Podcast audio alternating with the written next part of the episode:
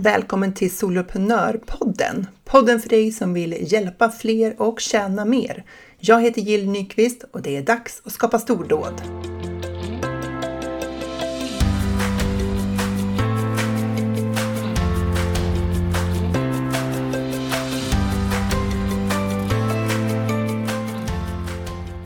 Idag har jag med mig Viktoria Brolin som driver Contentkollen och vi ska prata om någonting som som jag ärligt talat har tyckt har varit väldigt svårt under väldigt lång tid. Och faktiskt har tagit hjälp av Viktoria med. Och det är Facebook-annonsering. Eller kanske annonsering på Meta kanske man ska säga. Välkommen till podden, Viktoria. Tusen tack, Jill. Vad roligt att få vara med. Är det så att man säger att man säger annonsering på Meta för att Facebook och Instagram kommer liksom tillsammans? Eller pratar man om dem som separata kanaler när det gäller annonsering? Ja, men du, det där undrar jag om de själva vet ibland. För att det finns så många olika benämningar. Och nu, senast sedan de bytte namn till ja. Meta, så ser jag mer och mer att man använder sig av meta-annonsering. Okay. Sen vet ju inte alla vad det innebär. Så att jag brukar tala om annonsering på sociala medier. Det kan innefatta mer. Men också Facebook och Instagram-annonsering. Vilket är lite långt och krångligt ord. Men alla använder det olika. Så jag ska säga allt funkar. Men så i branschen så säger vi väl mer meta-annonsering. Så det är kanske bra att vi befäster det eh, lite mer i den här podden nu då. Ja, just det. Du, du får berätta vad det är du gör i ditt företag. Vilka du hjälper och vad du hjälper dem med då. Jag vet att du har hjälpt mig. Men du får berätta för våra lyssnare. Ja, eh, jag startade Contentkollen eh, för det är nästan exakt två år sedan nu. Helt fantastiskt eh, vad tiden går. Men eh, jag har jobbat som sociala medier eh, specialist och contentskapare och webbredaktör tidigare på eh, varit anställd. Eh, och sen så insåg jag att vänta här nu. Eh, det här kan jag nog göra själv och jag märkte vilket behov det fanns hos företagare framförallt med annonsering, vilket var någonting jag gjorde mycket eh, hos mina tidigare arbetsgivare, och jag märkte att det fanns en lucka på marknaden eh, hos egenföretagare. Jag tänkte först att men sånt där eh, har folk koll på, och insåg, insåg sen nej. nej. nej. I ganska stor utsträckning, och jag tyckte det var väldigt roligt med annonsering. Eh, jag själv började, alltså Contentkollen som namnet påvisar, eh, började ju mycket bredare. För jag själv ville testa vad jag ville göra inom eh, sociala medier och contentskapande. Så jag började väldigt brett eh, och jobbade med olika eh, typer av företagare. Eh, just då så bodde jag uppe i Sälen eh, och kunde liksom samarbeta mycket mer med lokala, liksom, där finns ju mycket restaurang och, mm. och många så småföretagare som jag hjälpte där mer på plats. Och sen har jag bara blivit mer och mer ja, men digital som vi alla är eh, och jobbar med kunder över hela Sverige. Och även därför, jag hann väl jobba brett i ungefär ett halvår och sen eh, eh, så blev det mer mot annonsering. Så ett och ett halvt år nu har jag bara fokuserat på just annonseringsbiten, och då är det Eh, kvinnliga företagare eh, i största utsträckning som vill ha hjälp med att antingen bara hur kommer jag igång, vad gör jag, vart börjar jag någonstans, eh, att annonsera, vad är det ens? Mm. Många vågar inte ens dyka ner i den djungeln som det ofta innebär, eller att man har kommit igång med annonsering, man tycker det är svårt, man tycker det är krångligt, man vill inte lägga tid på det, och så anlitar man mig för att ta hand om det. Eh, men mitt driv är liksom hela tiden att jag ser så stora potentialer och möjligheter med då meta-annonsering som jag så gärna vill att fler, framförallt kvinnliga företagare, ska våga eh, använda och våga liksom, ja, men investera i sig själv och sitt företag. Det finns väldigt mycket den här mentaliteten, och jag märkt att men jag ska göra allting organiskt, jag ska bygga upp allting eh, på, eh, utan att fuska, typ som att annonsering skulle vara att fuska, att man vill göra allting så organiskt som möjligt. Men jag vill eh, liksom bryta det mönstret lite grann, och att man kan eh, dra nytta av annonsering så att man kan göra annat i sitt företag. Gud vad det blev en sån här Snabb, det var den korta hisspitchen eller ja, Contentkollen. Ja, nej men alltså det, jag, kan, jag är ju den första som skriver under på att alla inte kan eh, ratta det här med annonsering. Och vi hade precis en gruppcoachning i min medlemstjänst, Soloprenörerna. Och eh, där kommer ju det här med annonsering upp från och till. Och det kom upp idag igen. Inte för att jag svarar på några som helst frågor kring annonsering. För det är ju inte mitt område alls. Men behovet eh, och funderingarna kring det här med annonsering är ju väldigt många. Mm. Och vad skulle du säga är den största nyttan med att satsa på att annonsera? Jobbar du bara med Meta eller är du på Google och jobbar med Google-annonsering också?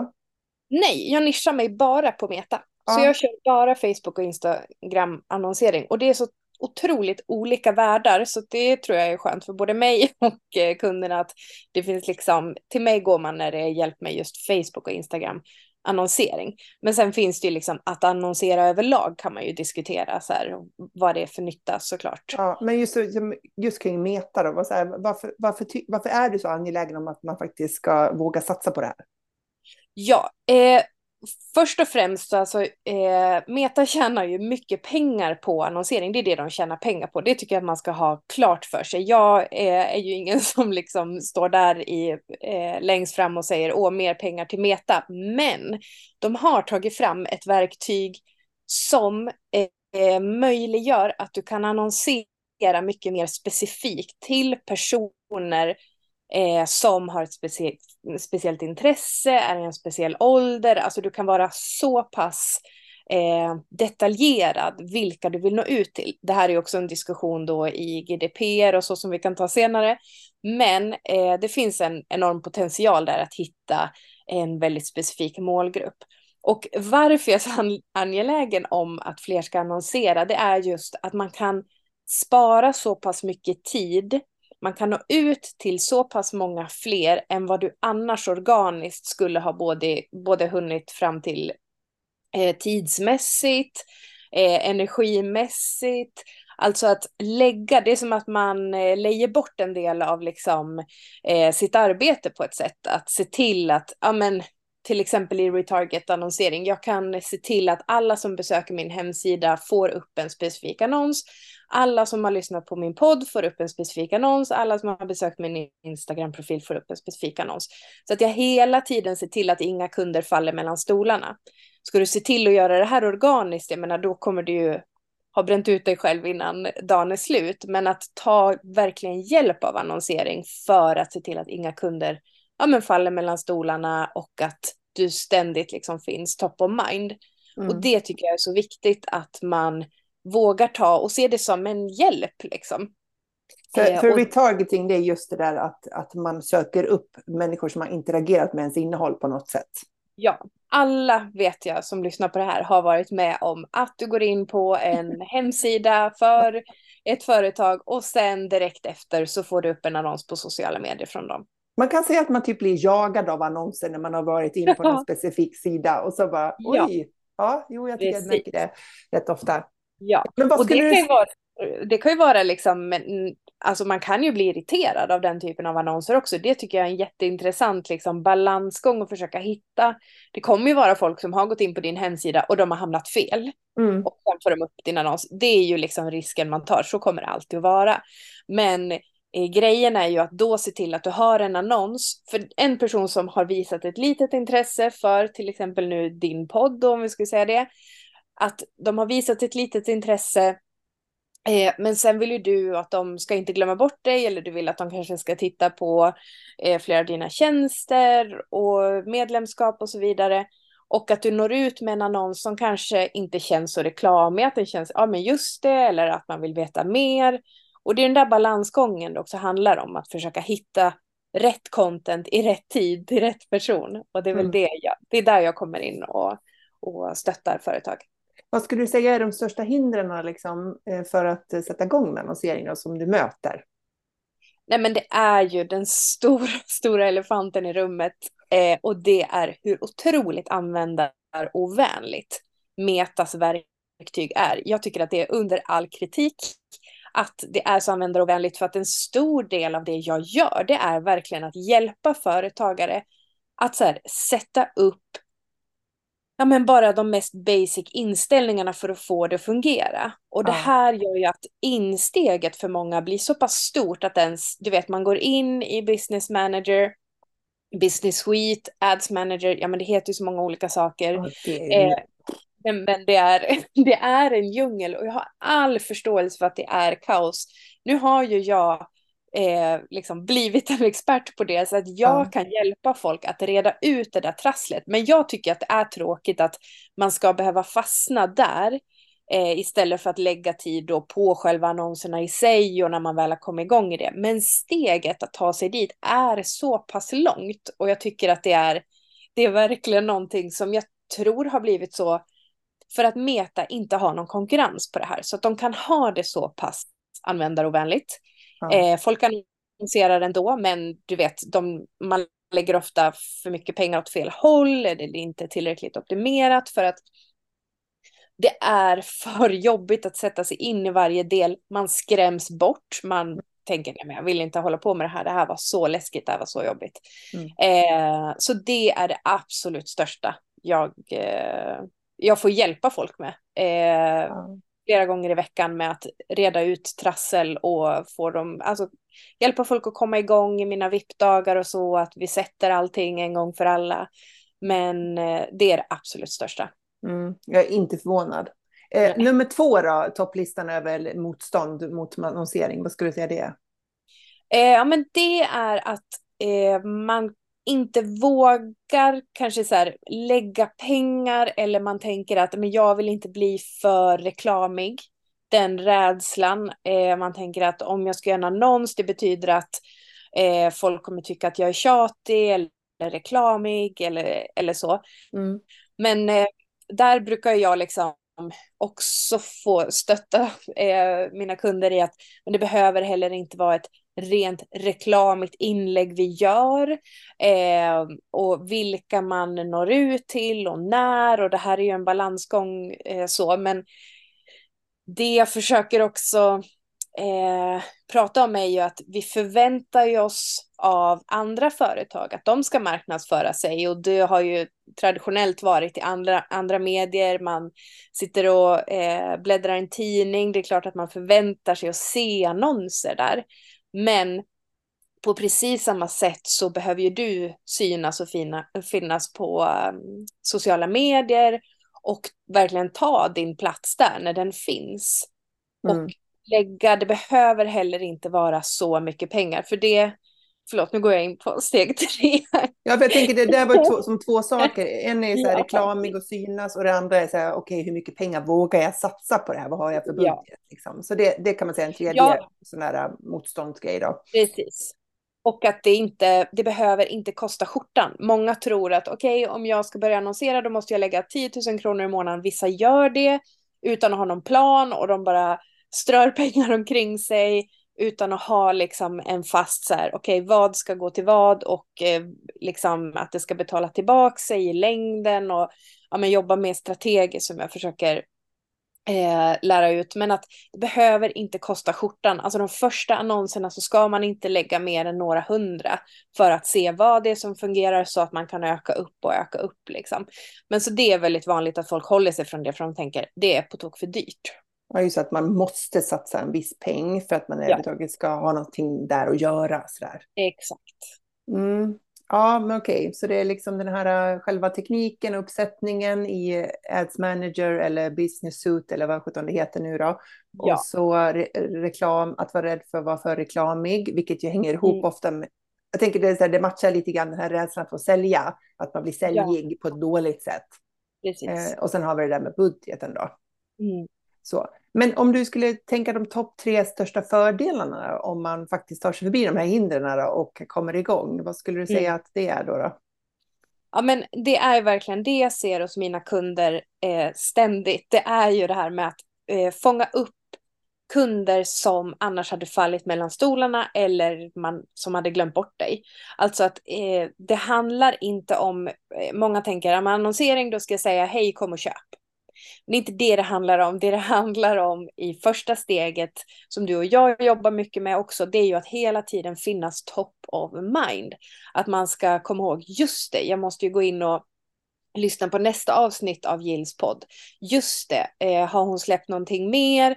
När kommer det där ut? Att hela tiden finnas top of mind. Så att du kan sälja då i nästa steg som du gör i din e-postlista, som du gör eh, i stories på dina sociala medier och så. Så att, eh, det skulle jag säga är verkligen det som jag tycker så många har mycket att hämta i annonsering, är mm. att se till att inte bli eh, bortglömd av kunderna och finnas top of mind. Eh, och sen är det ju att spara tid. Mm. Alltså det är väl bland det vanligaste jag märker och som jag själv använder mycket av, att jag ser till att jag annonserar så att jag inte behöver posta lika mycket på sociala medier. För är det någonting som stressar oss egenföretagare så är det ju att okej, okay, jag måste eh, synas, eh, jag måste lägga upp eh, fler stories, eh, tre inlägg om dagen, jag vet inte vad folk hetsar med. Eh, jag gör inte det. Jag har gått ner väldigt mycket mer i varv, för jag märker hur det stressar mig.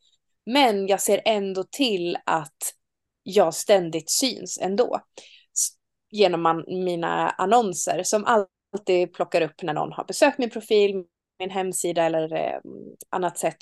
Och då vet jag att jag kommer synas till rätt personer i tid ändå, utan att jag behöver sitta där eh, på en fredag eftermiddag och kasta ut stories för att jag hade glömt att gjort det under de två senaste dagarna eller något sånt. Mm. Så att det spar väldigt mycket tid. Det blir som en extra hjälpreda. Om man lär sig annonsering eller om man tar hjälp av annonsering så kan den sköta mycket av det där eh, jobbet som man Eh, inte alltid hinner med eller inte tycker det är så kul, eller man vet att den ständigt finns där och, och uh, räddar upp.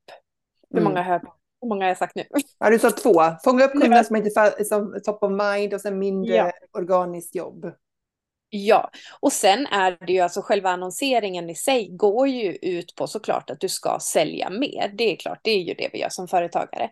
Mm. Men annonsering möjliggör, jag brukar säga så här: vissa kommer till mig och de har inte en produkt som fungerar. De, har, de vet inte, de vill bara, du vet, det är akut, det är panik, de behöver sälja nu. Ja. Och då ska man inte annonsera. Då ska Men, man inte annonsera? Nej, alltså du behöver veta att du har ett eh, erbjudande som fungerar. Så därför brukar jag säga så här: annonsering kan inte ta dig och ditt företag från noll till hundra. Men har du tio så kan det ta dig till hundra.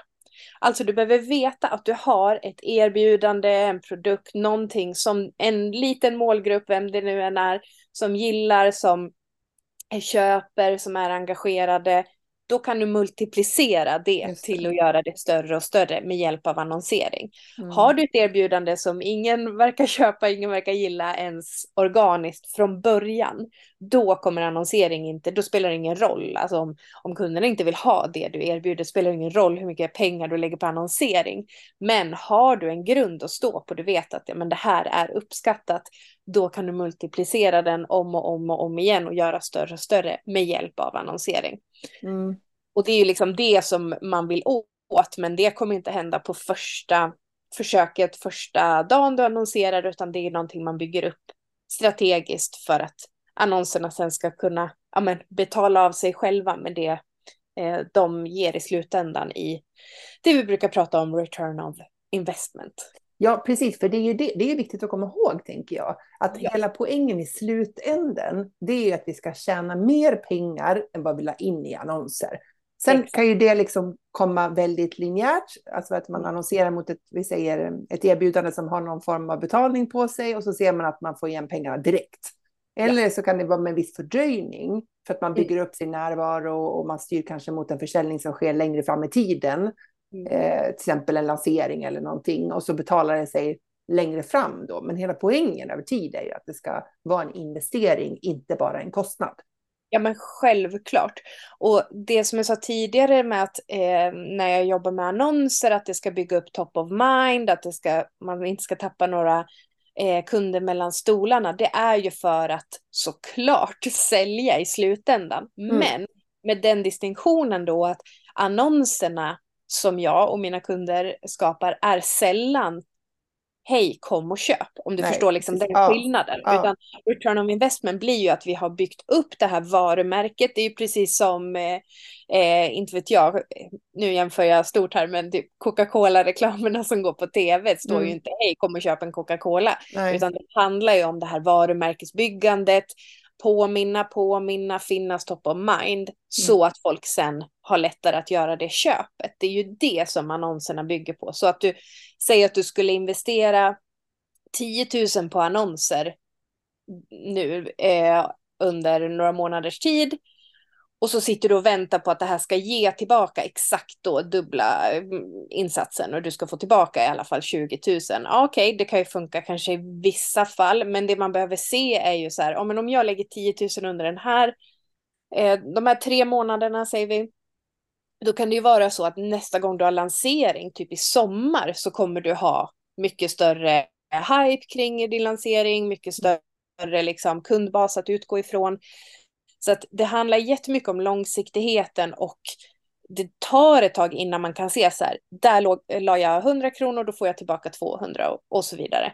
Så att det handlar jättemycket om varumärkesbyggande, och våga ta, alltså våga luta sig i det varumärkesbyggandet. Våga mm. lita på att jag har den här produkten som eh, min kundgrupp älskar. Jag vet att Eh, de är redo liksom att investera nästa gång jag har en lansering, jag vill nå ut till flera, jag vill liksom, ja men, öka på och multiplicera det jag redan har. Då är det annonsering klockrent eh, att mm. använda det. Men om vi ska prata lite budget, för du sa att så här, man mm. behöver inte liksom investera så här, det behöver inte, det behöver inte starta på tio tusen kronor per månad, eh, men om man säger att man skulle vilja komma igång och testa, Eh, vad skulle man i så fall börja med för typ av annonser, och vilken budget skulle man ha som lägst? Ja, precis. Det är ju det där med hur långt ett snöre är. Men eh, det som är, alltså det vanligaste jag stöter på, det är att folk har börjat annonsera och kanske lagt så här, eh, ja men tusen kronor på en vecka. Och sen vet de inte om det gick bra eller dåligt. Och sen vågar de inte göra det igen. Det som jag skulle säga är det viktigaste, det är att, att börja testa runt, man kan välja daglig budget, man behöver alltså inte välja för hela perioden, utan man kan se eh, per dag, och kan man känna så här, man kan lägga tjugo eller trettio kronor. Eh, tjugo till trettio kronor per... Ja, om man lägger tjugo till trettio kronor om dagen, mm. eh, så kan du absolut se resultat, och du kan se att Eh, ja, men de som eh, ska få upp min annons i och med att de har besökt min Instagram-profil, då räcker det ofta att man hela tiden har någonting där bakom som ligger och tuggar försiktigt i bakgrunden. Vill man liksom öka på att man ser att den här fungerar, det är det som jag vill trycka på. Mm. Man börjar lågt, alltså du kan börja på verkligen tjugo till trettio kronor om dagen. Du kan göra en hel eh, annonskampanj som totalt har kostat dig bara tvåhundra kronor. Men det som är det viktiga, det är att du sen när du har lagt de där tvåhundra kronorna vet om det var en bra eller dålig annons. Och det är väl där jag kommer in och kan hjälpa till strategiskt med att antingen läsa av annonsen, se varför gick den bra, i vilken åldersgrupp gick den bra, i vilken, på vilken plattform, vilken video eller bild gick bra. För att sen kunna öka. Ja, men säg att den här tvåhundra kronors annonsen du körde gick väldigt bra. Du kanske betalade eh, en krona per klick för att folk skulle gå in på din Instagram-profil eller gå in och registrera sig på ditt webbinar. Ja, men då kanske det skulle vara värt att nästa gång satsa tusen kronor på den annonsen. För att mm. nästa gång satsa tvåtusen kronor på den annonsen. För om man liksom att man hela... testa av konceptet att så här, jag är rätt ute i budskapet eller i bilden eller i formuleringarna eller vad det är för någonting. Exakt, så att man har den grunden att stå på och titta, okej, okay, men blev det här bra eller inte, istället för att direkt lägga tvåtusen kronor, för det är många som gör och sen vet de inte och så blir de missnöjda och så struntar de helt i det. Vad är det för nyckeltal man ska kolla på om man ska liksom bedöma om annonsen var bra eller inte då? Ja, och det där är ju verkligen så him- himla individuellt också, beroende på nisch och allt, alla parametrar. Så jag säger inte så här, så här mycket ska en lead kosta eller så här mycket ska ett klick kosta. Men det man kan titta på är ju, vad är jag beredd på att lägga per kund? om man mm. säger, eh, beroende på vad min slutprodukt är för någonting. Och mm. det tycker jag man alltid ska tänka på när det kommer till annonsering. Så, ja, men, eh, säg att eh, jag betalar en krona per klick in på min eh, hemsida.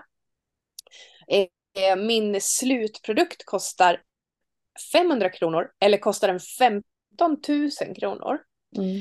Alltså, där är ju, det kommer ju skilja sig jättemycket i vad det är för insteg för kunden att göra det här köpet. Och då behöver jag fundera, men vad är jag beredd att lägga för att någon ska köpa min kurs för femhundra kronor, eller vad är jag beredd att lägga för den som ska sen betala femton tusen? Säg att du har fem personer som registrerar sig på och laddar ner din freebie, och det är en av dem som köper din femton tusen kronors kurs. Då har ju du fått ut en ganska bra return on investment om du skulle ha sagt, ja, eh, lagt tusen kronor på annonsen, säger vi. Mm. Du skulle ha lagt tusen kronor på annonsen, men eh, slutprodukten kostar femhundra kronor och det bara var en som köpte. Då är det ju gått jättedåligt. Eh, då har det ju gått eh, back på den annonsen. Mm.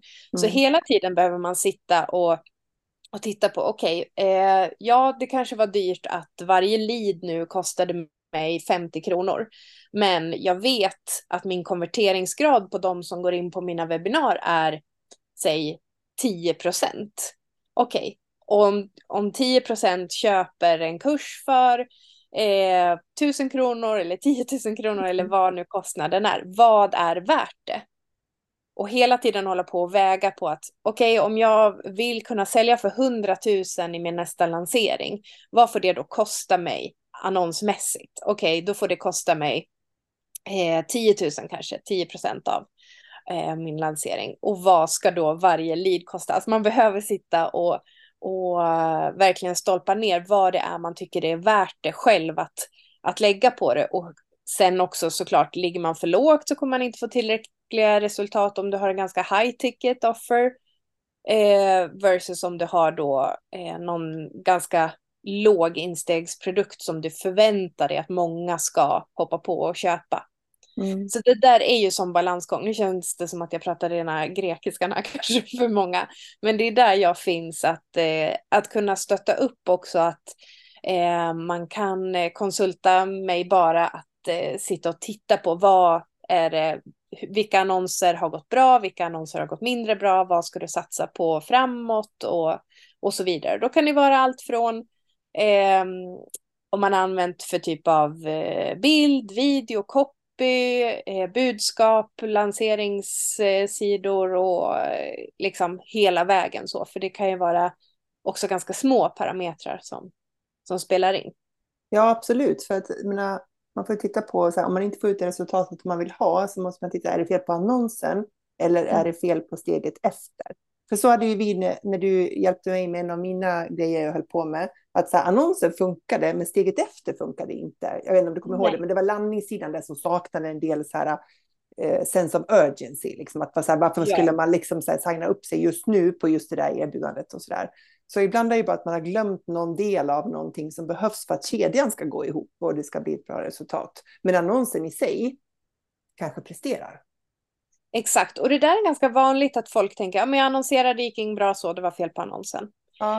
Eh, och eh, så kan det absolut vara ibland att annonsen inte är tillräckligt bra, men eh, väldigt ofta så är det ju m- många fler steg. Alltså det kan vara allt från, jag har märkt att alltså den skillnaden på att göra videoannonser, alltså där man pratar själv in i kameran och gör en annons på det sättet, till skillnad mot en statisk bildannons, är så pass stor eh, så att jag nästan bara rekommenderar videoannonser eh, till mina kunder. Mm. Ja. Det är så pass stor skillnad så att jag tycker att eh, det är klart man kan ha en blandning för att liksom hela tiden möta upp så, men alltså videoannonser är verkligen, verkligen det som ger bäst resultat i... Jag skriver upp här, videoannonser där man pratar in i kameran. Eh, lättsamma annonser där det känns som att eh, man tittar på en story nästan. Den känslan av att man får en personlig kontakt med... Mm. Ja, just det. Jag ser så mycket, mycket bättre resultat på dem än en statisk bildannons. Sen kan det vara en bildannons där man ser till att det händer saker, att det är animerat, alltså mm. att det kan man göra lätt. Något rörligt, liksom. Ja. Ja. vi gjorde ju som med din podd att det ofta fanns liksom ett ljudklipp ovanpå. Alltså det måste hända någonting. Eh, för att vi har så pass eh, kort attention span numera. Eh, så att vi behöver att det händer någonting direkt i annonsen. Vi är inte mottagliga i flödet som finns på sociala medier nu att vi ska fastna vid en statisk bild, utan vi behöver att det händer någonting för att våra ögon ska, eh, ska fastna. Mm. Så det är verkligen eh, superviktigt. Jag ser en jättestor skillnad. Och sen kan det vara som du säger, det är också ganska, ganska vanligt att man har annonsen lockar in, men sen då? Ja. Alltså vad är steget sen? Vad händer på landningssidan? Hänger de... Ett vanligt problem jag märkt att annonsen talar ett språk, men landningssidan pratar nästan ett annat. Att mm. det blev två olika eh, kommunikationer. Kanske att slutprodukten är samma tänk, men att man har testat lite olika, vilket gör att kunden förstår inte när man har klickat på annonsen. Bara, va? Vad var det här nu då? Var det det här jag signade upp mig på? Jag vet mm. inte, jag är osäker och går ur. Precis. Eh, så att det skulle jag säga är väldigt Eh, vanligt att hela resan inte sitter ihop, som du säger. Mm.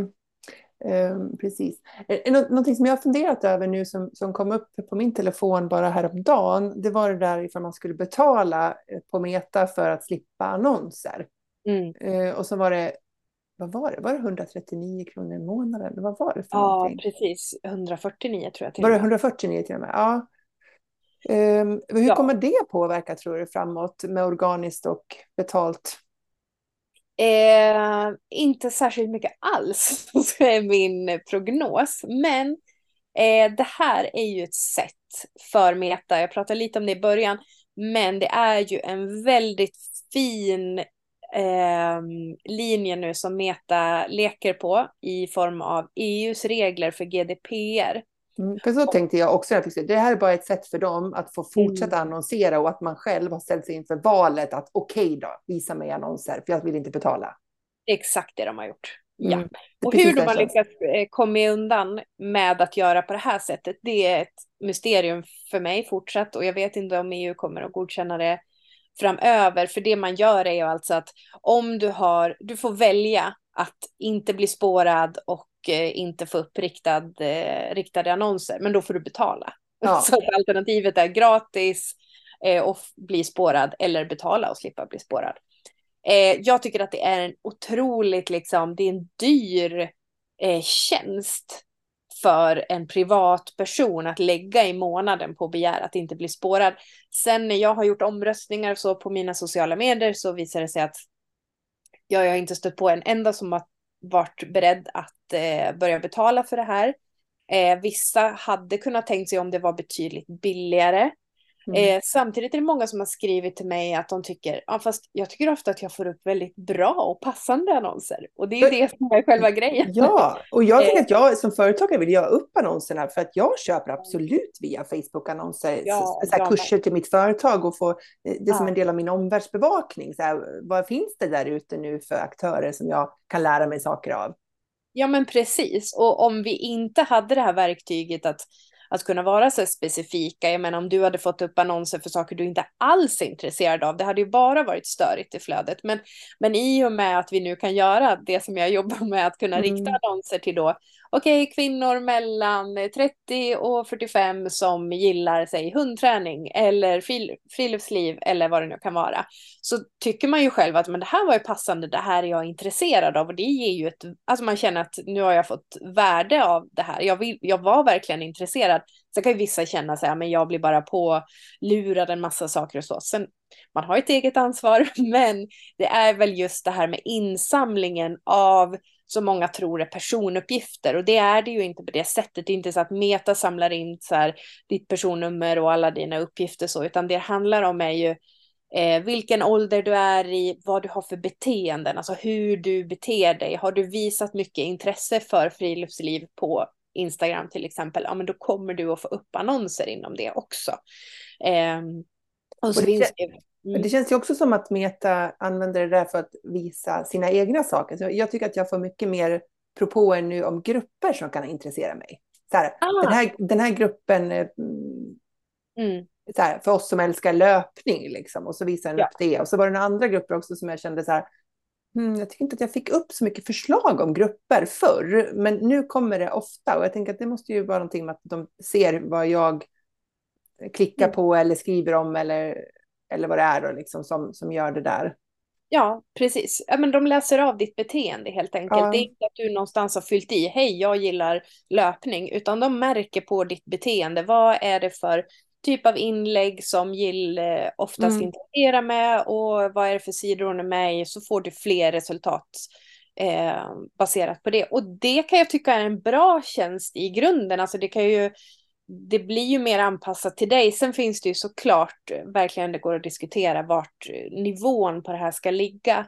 Eh, och jag tror att vi kommer se väldigt stora förändringar framöver med annonsering. Jag vet inte hur mycket E U kommer och eh, vad de kommer säga om det här med att eh, Meta nu inför en betalningstjänst. Den är ju redan liksom ute, det är ju redan möjligt att göra det. Men, mm. men om de i...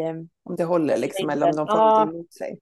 Eh, och det kan bli kraftiga begränsningar framöver, det tror jag absolut att det kan komma. Eh, Jag tror att det kommer leva kvar annonsering som vi ser idag. Det jag hoppas är ju verkligen att eh, själva verktyget förbättras. Att det blir lättare för fler att kunna annonsera. Jag tänker att det måste vara ett intresse från Meta att vilja ha en så här... Jag menar, att fler ska kunna annonsera. Ja, för att eh. även om de är liksom, har monopolställning nu. Så jag tänker så här, alla mm. som sitter där som egentligen vill annonsera. Men, men kommer sig inte för då för att verktyget är så krångligt. Alltså det ja. känns som att de har en jättepotential där i att göra det enklare så att alla, alla som vill kan komma igång på ett rimligt sätt. Ja, exakt. Nej, jag är fascinerad också över att de inte tar tag i, tar tag i det. Men de kanske har så mycket annat nu med G D P R så de är nervösa över, så jag, jag vet ja, inte. Men... Så, eller också är det väldigt mycket tekniker som jobbar i just den där delen av verksamheten och de tycker att det jo. fungerar jättebra för man kan skriva på alla parametrar och allt funkar. Liksom. Man, t- man tycker ändå att de skulle haft någon U X-design ja. i teamet, men det verkar inte ha anställts någon än. Men tillägga för ju att det här med betalning och G D P R, det gäller ju alltså bara i E U. Så att det här gäller ju inte U S A eller rest, alltså resten av världen gäller det inte, utan det är bara E U som är... Eh... Det är en anpassning för lagstiftningen för just G D P R. Ja, mm. precis. Så om man skulle då annonsera, säga att du annonserar i andra delar av, av världen, finns ju vissa som gör det och bara riktar sig till den amerikanska marknaden eller så. De omfattas ju inte av, av det, de behöver inte tänka på det. Nej, just det. Men mm. är det så här att, jag tänker så här, om man är en person som aldrig har annonserat och sen har man... en Facebook-närvaro. Mm. Kanske bara en privat. Man inte, liksom, så här. Behöver man ha en företagssida för att kunna annonsera? Eller kan ja. man annonsera från en privat... Jag vet, heter det så på Facebook? Privat personlig ja, sida, eller vad säger man? Eh, så här.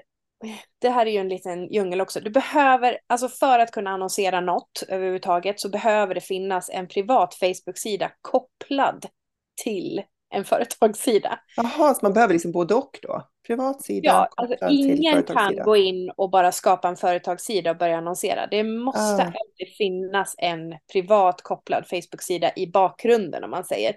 Mm. För om, säg att du skulle börja göra en massa eh, sketchy annonser som inte blir tillåtna av eh, Meta då, så vet de, aha, det är Jill här som är kopplad till det. Då får hon inte annonsera alls.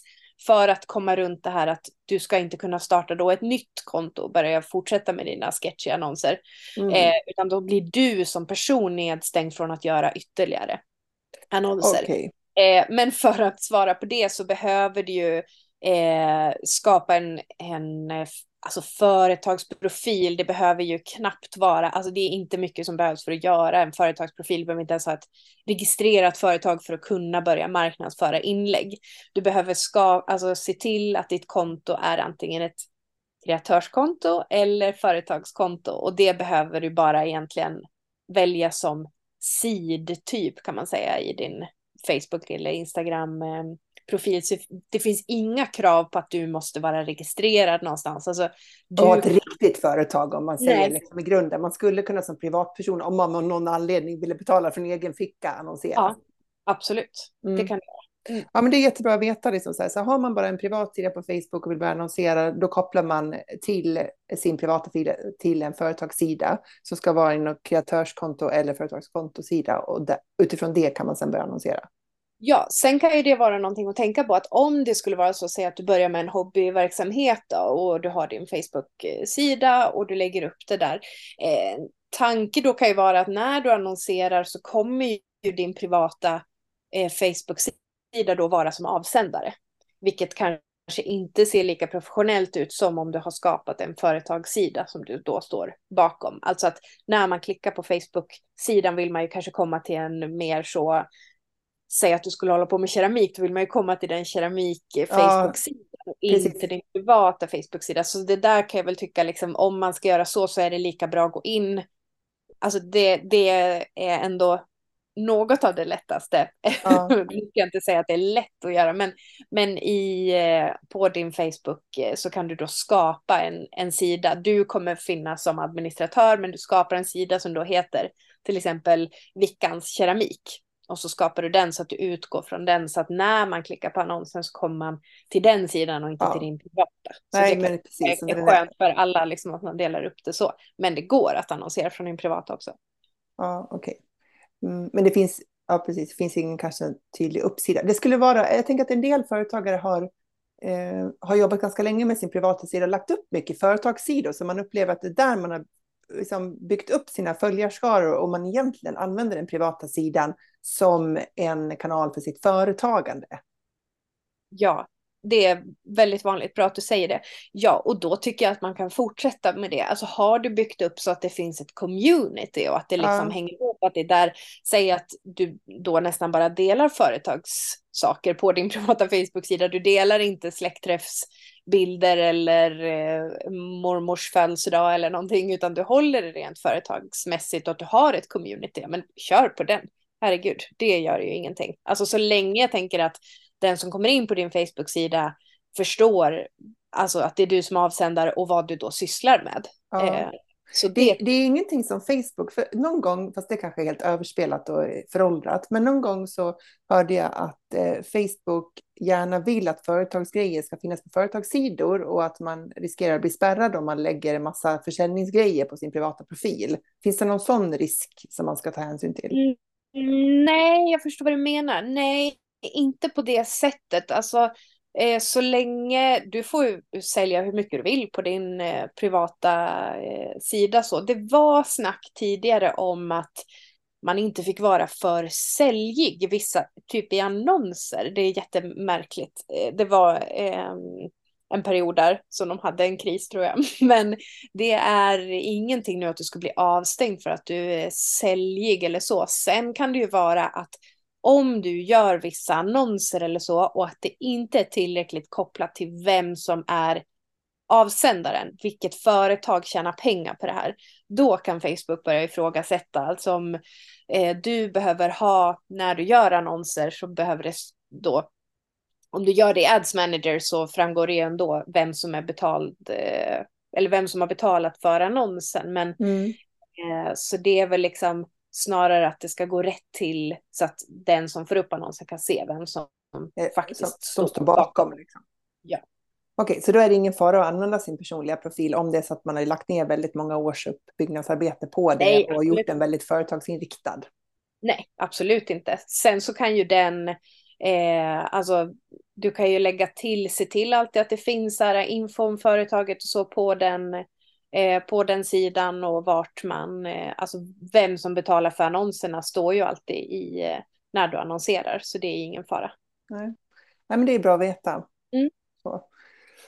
Åh, det finns mycket man kan prata om det här. Ja. Eh. Så, tror du liksom, ja, exakt. Tror du liksom, utifrån någon form av omvärldsbetraktelse, att vi som jobbar online kommer att klara oss liksom, med att få in tillräckligt mycket leads och intäkter så småningom i våra företag om vi bara jobbar organiskt? Eller är det liksom det är inte, det är inte liksom så det funkar nu för tiden, utan man måste räkna med att behöva köpa räckvidd. Vad, vad säger mm. du om det? Jättebra fråga. Eh... Jag tror att det går på båda sätten. Det går att göra det organiskt. Men frågan är vem som orkar det, skulle jag säga. Alltså det tar något. Det är krävande. Ja. ja, det är så pass krävande eh, att nå upp till de eh, siffrorna idag om du ska kunna, man säger, slå någon som gör det eh, via annonsering och får in den vägen. Mm. Eh, och jag menar, det kan ta, säg att du ska öka din eh, leadslista med femhundra nya prenumeranter. Mm. Det kanske skulle ta två år om du försökte organiskt, bara organiskt. Mm. Eh, och kämpa och kämpa och kämpa. Medan annonser, då kan du få det på några veckor. Och det betyder inte att de som kommer in på din leadslista är dåliga leads. Det betyder bara att de hittade till dig snabbare än vad de annars hade gjort. Ja, för det har man ju också ibland liksom, att det skulle vara typ någon så här lägre kvalitet på leads om de kommer in eh, via annonser kontra organiskt. Nej, nej inte alls. Alltså det kan ju vara organiskt att de kanske har blivit uppvärmda lite längre genom att de har börjat följa dig eller, eh, men då skulle jag säga att de har nästan då ett, visst det kan väl vara på kvaliteten, då kan det vara att de som har fått upp det via annons, de kan vara snabbare då på att signa upp sig, medan mm. de som eh, Eh, för upp det organiskt, ja, men de kanske behövs, alltså de har lyssnat på din podd jättemånga gånger, de eh, följer dig, de engagerar, men de har fortfarande inte skrivit upp sig på leadslistan, så att när de väl gör det är de ju såklart super super varma eh, ja, och redan har stenkoll, medan någon som får upp en annons, det blir ett snabbare insteg, så visst kan det finnas folk där som inte alls är lämpliga och kanske kommer eh, avregistrera sig om ett tag, men du hinner ändå nå ut till dem, om man säger rätt typ som kan få upp ögonen för dig mycket snabbare. Mm. Mm. Ja, men det låter ju, det låter ju rimligt. Och jag tänker att det är många som, som jag träffar som funderar över räckvidden organiskt nu. Särskilt de diskussioner jag är med i, så handlar det ofta om Instagram. Att mm. man tycker att man har fått eh, sämre räckvidd, att det är färre som får upp ens inlägg eller som reagerar på inlägg och sådär. Eh, är det någonting som du har hört, och är det någonting som för att man skulle kunna liksom råda bot på med annonsering? Ja, verkligen. Nu är ju jag är lite småallergisk mot att prata om det här med räckvidd och engagemang. Det är ju jättebra parametrar att ha, till exempel om du är influencer, alltså att du tjänar pengar på att företag vet att ja, men den här personen når ut till så här många och engagerar så här mycket folk. Mm. Det är jättebra då. Men om du ska sälja kurser, säger vi, eh, medlemskap, eh, någonting, så spelar det ju, eh, jag kan förstå om man har haft en stor räckvidd tidigare och man inte ser samma räckvidd nu, men det man ska titta på är ju vad försäljningen är för någonting. Jag har till exempel jättedålig räckvidd nu på min Instagram, för jag har inte lagt upp några inlägg på ganska länge nu, men jag ser hela tiden till att ha rullande annonser, vilket gör att jag får in leads, vilket gör att jag sen säljer eh, ja, men, coachning eller support eller... Eh, är det leads till din e-postlista då? Är det leads via D M eller vad är det för leads? Nej, precis, via e-postlista har jag. Ja, mm. eh, där kan man ha olika. Men så att jag tycker att det kan vara lätt att fastna i tankesättet att gud vad jag tappar räckvidd, men titta då på, okej, okay, men är det så att också försäljningen går ner, eller intresset för mina produkter eller tjänster, går det också ner? Eller är det så att jag kan lägga mer kraft på min e-postlista, skicka ut mejl där och liksom prata med min målgrupp där istället? Eh, alltså, vad är det räckvidden ger dig? Om du ser att ja, men räckvidd det, är, det korrelerar med att jag säljer mer, okej, okay, men då är det ju ett problem. Men ha först koll på om det verkligen är så, för att räckvidden i sig ger ju inte dig någonting, eller likesen eller engagemanget, om det sen inte också leder till försäljning. Och det här tycker jag är så vanligt sätt att fastna i, för många kanske tittar på om man ska ha x antal följare. Mm. Det spelar ingen roll om du har fem tusen följare eller når ut till tjugo tusen konton om det sen inte är någon av dem som köper. Och det tycker jag är så här viktigt att bara påminna sig. Ja, siffrorna går ner, de går upp och ner hela tiden på. Jag ser också det, många av mina kunder säger att de tappar räckvidd, men att sen har inte det riktigt hängt ihop med om de sen faktiskt säljer sina medlemstjänster eller vad det kan vara. Så att jag tycker att man ska vara lite försiktig med att bara låsa fast sig där, utan istället titta på, men vad har jag för konvertering på mina webbinar? Fastna mm. på de siffrorna istället eh, för de här mer eh, ganska ytliga siffrorna, om man säger så, på Instagram och, mm. och Facebook. Så det tycker jag är viktigt att man tar med sig, om betyder den räckvidden någonting egentligen för dig som företagare. Mm. Precis, om det har någon inverkan på resultatet eller inte. Ja. Precis, och det är ju inte så, det brukar jag försöka också påminna både mig själv och andra om, att, att um, um, att man behöver ha ett visst antal personer för att kunna sälja bra. Mm. Jag har ju få, relativt få personer i alla mina kanaler, men varje gång jag säljer någonting så säljer jag ändå bra, för det är rätt personer, så kvaliteten är ju viktig. Så. Men sen naturligtvis så jobbar man online och ska sälja på volym, då krävs mm. det ändå att man når ett visst antal personer, för det kommer ju aldrig mm. vara så att nittio procent köper. Nej. Utan nej, men har du en riktigt bra konvertering så kanske det kommer upp på tjugofem till trettio procent, då är det superduperbra, och sen om man har snittbranschstandard ligger liksom på tre till fem procent eller någonting liksom. Mm. Så att det är klart att man behöver ha, man behöver nå personer, men man behöver ju mm. framförallt nå rätt personer. Verkligen, ja men det är superviktigt. Kvalitet framför kvantitet. Det tycker vi. Alla ska ta med oss. Är det någonting som du vill skicka med som det sista tipset vad det gäller annonsering innan vi avslutar? Nej men det är väl att eh, våga. Det är inte eh, så farligt. Många är rädda för att annonsera för det verkar läskigt. Men det är inte så farligt. Våga testa eh, och Och våga ta hjälp också, och att det behöver inte kosta skjortan att annonsera, och se det som en hjälp för dig, alltså se det som en stöttning du kan ta, att du vet att medan du tar helg så vet du att dina annonser rullar och jobbar för ditt företag. Det vill jag verkligen skicka med. Om man nu blev intresserad av att veta mer om vad du kan hjälpa till med, så var hittar man dig då lättast? Jo, jag finns på contentkollen punkt se, heter både mitt Instagramkonto där jag väl är mest aktiv, och på min hemsida contentkollen punkt se där man kan läsa mer om mina tjänster, och jag erbjuder ju då supporttimmar, även lanseringsboost om man vill ha hjälp med annonsering inför sin lansering. Och så har jag lite minikurser och så som man kan gå också om man vill snabbt komma igång med annonsering, men det hittar man på contentkollen punkt se. Perfekt. Tusen tack för att du kom hit och pratade om det här i Soloprenörpodden. Ja, men tusen tack, Jill. Så jag hoppas att du som lyssnar faktiskt överväger det här med om annonsering kan hjälpa dig att skapa dina stordåd.